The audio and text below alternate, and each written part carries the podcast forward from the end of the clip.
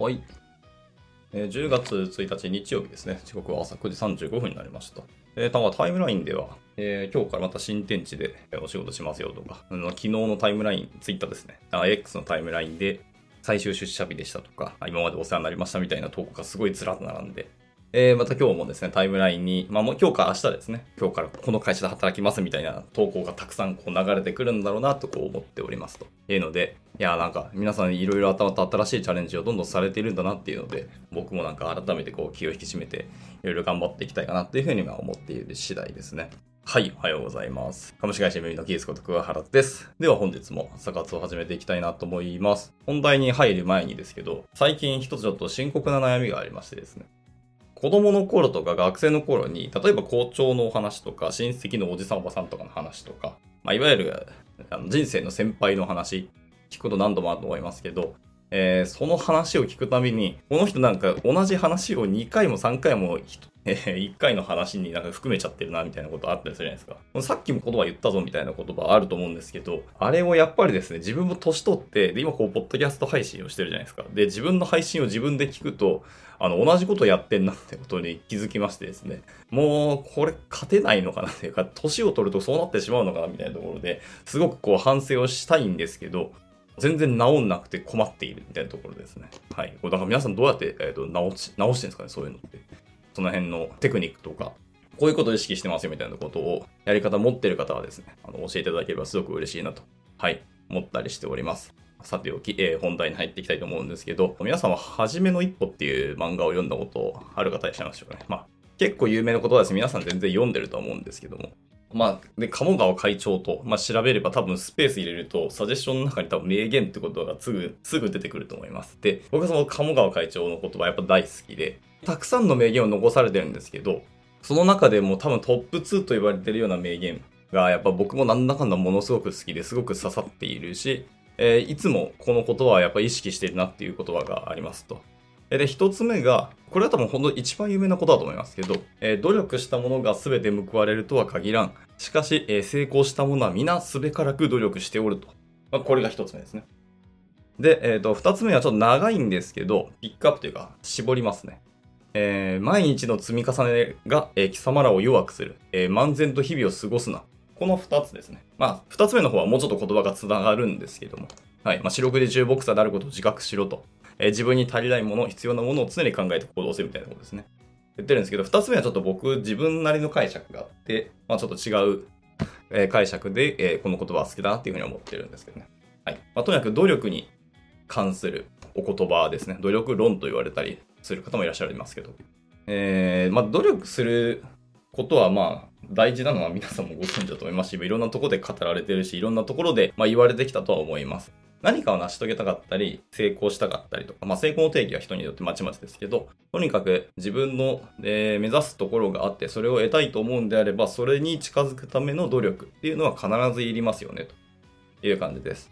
で、で、本当は努力しなくてもそこに到達できる人もいるかもしれないし、それはたまたま、えー偶然による偶然が重なって、外からいろんなものが降ってきて、で、結果成功したっていうことになるかもしれないですけど、個人的にはそれはやっぱり、あの、嘘というか、そんなことはないと思ってます。その何かを引き寄せるものとか、降ってくるような、自分の今までの行動の結果として、それが偶然が舞い降りてきたってことだと思うんですよね。なので、やっぱり僕もなんか、アクションを起こさない限りは、成功とか、自分の満たされたいもの、えー達成したいこととか、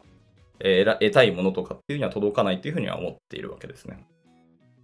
まあ、得たいものが例えばお金とか、あの、なんか物欲的な何かものがあって、それ本当にたまたま、えー誰かからもらえるっていう可能性はゼロではもちろんないんですけど、その誰かとの接点を作ることであったりとか、その人とのその交友関係とかがあって、初めてその人から信頼されるから、えーいただけるみたいなのあると思うんですよ。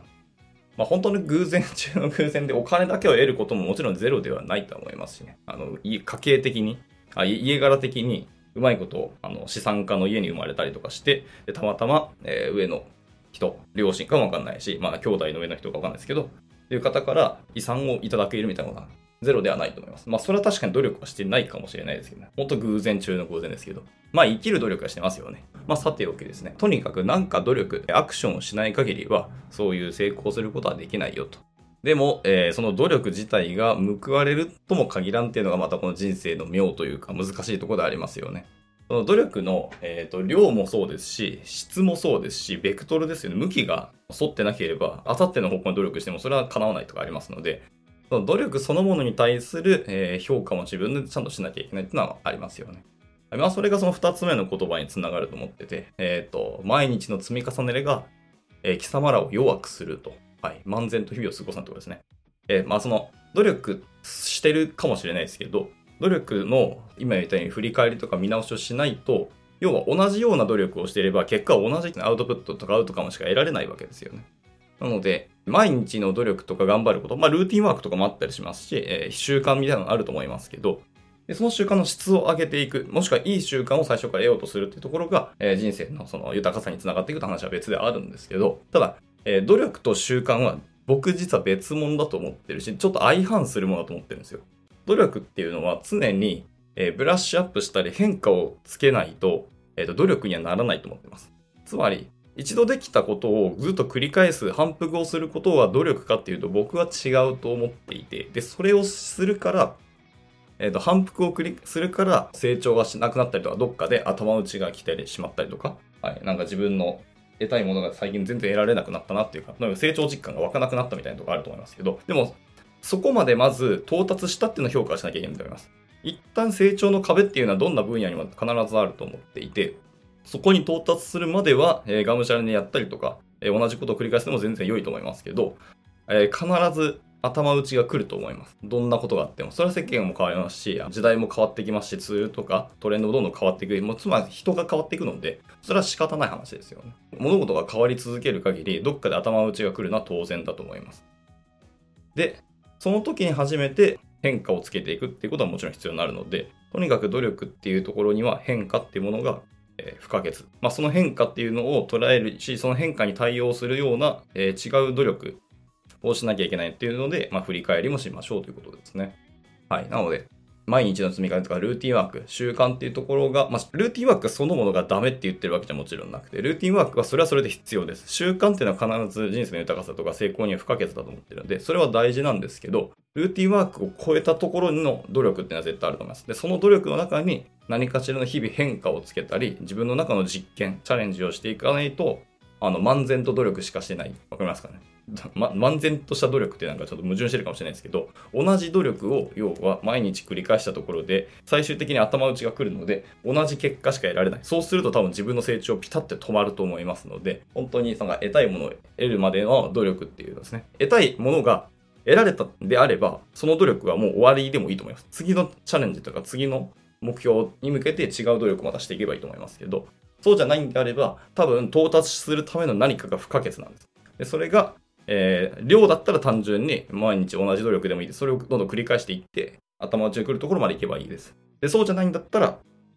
新しい何かを取り入れるとか、今までのやり方を変えてみるとか、えーと、自分の負荷を上げてみるとか、まあ、いろんな変化はあると思いますけど、そういう努力の見直しをしなきゃいけないっていうところですね。でも感じます。で、これはなんかエンジニアリングとも結構通じるものがあるなっていうやっぱり感じてて、まあ、学生さんとか、まあ、あのチャレンジをしてる方を外から見ていくと、まあ、この人がもがき苦しんでるところとか、今どの辺で苦しんでるのかなって、なんとなくやっぱり外から見てると見えたりはするんですよね。そうなった時に、自分からこう、アドバイスをもらえるように、えーアクセスをする子もいれば、えーやっぱずっと自分の中でこう閉じてて、自分の中で問題解決しようとして、こう、悶々として、えー繰り返す人もいると思います。でも、まあ後者の方がやっぱ大変なんで、まあそういう時はちょっと手を差し伸べようとしますけども、僕がでも意識してるのは、なるべく教えないようにアドバイスをするって感じですね。これすごくバランス難しいんですけど、なんでこれやるかというと、僕はあの、コーチングを勉強してて、コーチングって何かをコーチするっていう風な、まあ、言葉なんですけど、コーチっていうのは教えることでは、ね導くことではないんですよね。ちょっと手ほどきをして、最後に本人が、えーアクションをする、次のアクションに迎えるような、えっと、伴走することがコーチの醍醐味というか、本質ではあるので、なるべく自分の中でやったことがある、その目の前の人が努力して得ようとしているものを自分はすでに経験したことがあって、こうすればいいよっていう答えは多分すぐにパンと浮かぶかもしれないですけども、それをあえて言わないんですね。本人に掴み取ってもらうっていうのが良いコーチであり、まあ良い教育だと思ってるので、アドバイスは求められるまでは基本的にはしないです。が、えー本人がどうしても袋小路に入っている時だけ、一つの門を開けるように、こういう道もあるよっていう言い方をします。でもそれを選ぶかどうかは別ですし、外にも、だから他にも道があるっていう風に気づかせてあげただけで、あとは本人もそこからの視点で別の視点が気づけるはずなんですよね。まあそれを期待するしかないんですけど、いうような言い方を僕はしたりしますね。はい。えー、まあ努力っていうことの話を今日はざーっと、えー、ダラダラしていったって感じですね。まあ参考になれば幸いですし、まあ何かしら皆さんの今後の人生の成功に向けての一助になればまあ幸いなっていうところですね。はい。そう最近日本語全然出てこなくて困ってるな。というところで、まあじゃあ、10分以上経ったので、まあ、この辺今日は終わろうと思います。お疲れ様でした。